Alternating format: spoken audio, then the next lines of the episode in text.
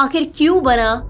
भगवान का वरदान, अभिशाप। मोहन स्वभाव का बड़ा भोला था। वे अपने आसपास जब भी गरीबी और लोगों की तकलीफ़ को देखता तो बहुत दुखी होता। उसने कहानियों में तो सुना था। तपस्या से प्रसन्न होकर ईश्वर वरदान देते हैं। क्यों ना मैं भगवान से कुछ वरदान प्राप्त करूँ और दीन दुखियों की सेवा करूँ?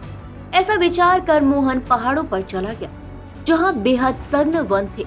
धूप कभी कभी ज़मीन को छू पाती थी। ऐसी स्थिति में वहाँ एक कंदरा में बैठ तपस्या में लीन हो गया। तपस्या करते हुए काफ़ी समय व्यतीत हो गया।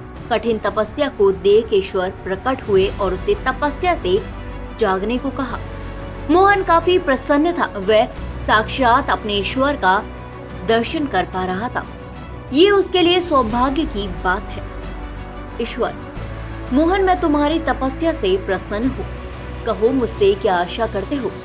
मोहन, प्रभु, मुझे आपके दर्शन हो गए, मेरा जीवन धन्य हो गया। अब मुझे किसी और चीज़ की आशा नहीं है, ईश्वर। फिर भी तुम मुझसे कुछ मांगना चाहते हो तो मांगो, मैं तुम्हें अवश्य वरदान दूँगा। मोहन, प्रभु, मैं अपने आसपास लोगों की तकलीफ़ देखता हूँ तो मुझे काफ़ी दुख होता है। कृपया उन्हें दूर करने का कोई उपाय बताइए। ईश्वर ने एक पत्ते से भरा हुआ डाली मोहन को दे दिया और कहा, ये पत्ते सदा हरे भरे रहेंगे और डाली से कभी कम नहीं होंगे। किसी भूखे और दरिद्र व्यक्ति को देखो तो ये पत्ता निचोड़ कर उसके मुँह में एक बूंद डाल देना। वह बलवान हो जाएगा, उसके दुख तकलीफ़ तत्काल दूर हो जाएँगे। ऐसा कहते हुए ईश्वर अंतर ध्यान हो गए। अब मोहन जो अंततः मनुष्य ठहरा। उसके मन में नए नए विचार उत्पन्न होने लगे।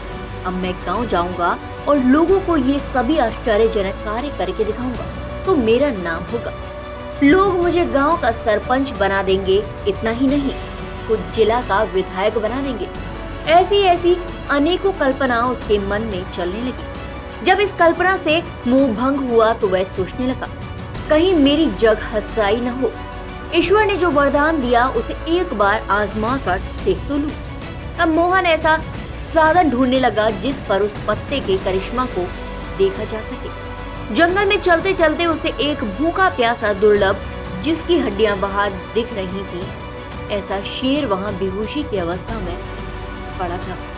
मोहन को उस पत्ते के करिश्मा को देखने का अवसर आ गया था। झटपट पत्ते को निचोड़ा और एक बूंद शेर के मुँह में डाल दिया। जैसे ही एक बूंद शेर के मुँह में गिरा, वह बलवान होकर खड़ा हो गया और सामने मोहन को पाकर अपने भूख मिटाने की सोची। क्योंकि भूख की अवस्था से ही तो वह मूर्छित, बेहोश पड़ा था। अब कुछ समय में मोहन की जीवन लीला समाप्त हो गई थी। तो दोस्तों, आज की कहानी से हमें ये सीख मिलती है कि महत्वाकांक्षी लोग क्षणिक स्वार्थ के लिए अपने विवेक को खो देते हैं। वह ये भी नहीं सोच पाते कि उनका इस कार्य से अहित हो सकता है। ऐसा ही मोहन के साथ हुआ। उसने शेर को जीवित करने से पूर्व कोई सावधानी नहीं बरती, बल्कि वे अपनी महत्वाकांक्षा के मद में अंधा हो चुका था। उसे यथाशीघ्र खुद को प्रसिद्ध करना था। इस कारण उसके लिए भगवान का वरदान अभिशाप में परिवर्तित हो गया।